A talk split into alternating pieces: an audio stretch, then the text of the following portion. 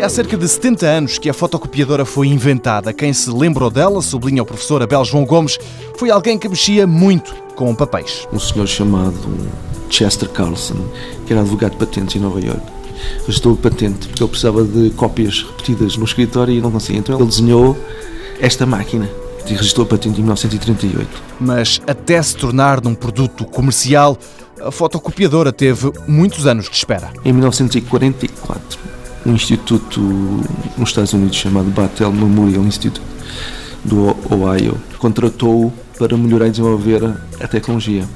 Então, em 1947, e não tinham passado ainda os 5 anos, uma empresa chamada Alloy Corporation abordou este instituto onde ele estava a trabalhar para obter a licença para desenvolver ainda mais o produto e para depois comercializar.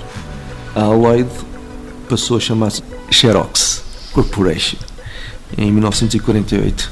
E eles lançaram a primeira fotocopiadora, neste caso, embora as impressoras também usem a mesma tecnologia. Debbie, will you please go make a copy of this? Okay, Daddy. That's my secretary. Thank you, Debbie. That was fast. Which is the original? I forget it. You've just seen the Xerox 914 copier. It makes your first copy in less than a minute. E agora, passado todo este tempo, continuamos dependentes da fotocopiadora e da sua aparente mais moderna, a impressora. A força da fotocopiadora e das impressoras tem de alguma maneira impedido o tal escritório sem papel. Porquê? Porque os seres humanos têm necessidade de tocar nas coisas. Mesmo com tecnologias que não precisamos de usar diretamente papel, há mais consumo de papel.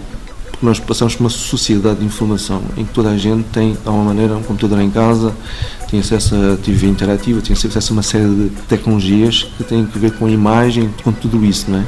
Então, este, o papel está sempre presente, porque as pessoas depois querem registar aquilo para o futuro, querem ter acesso à coisa física, digamos assim.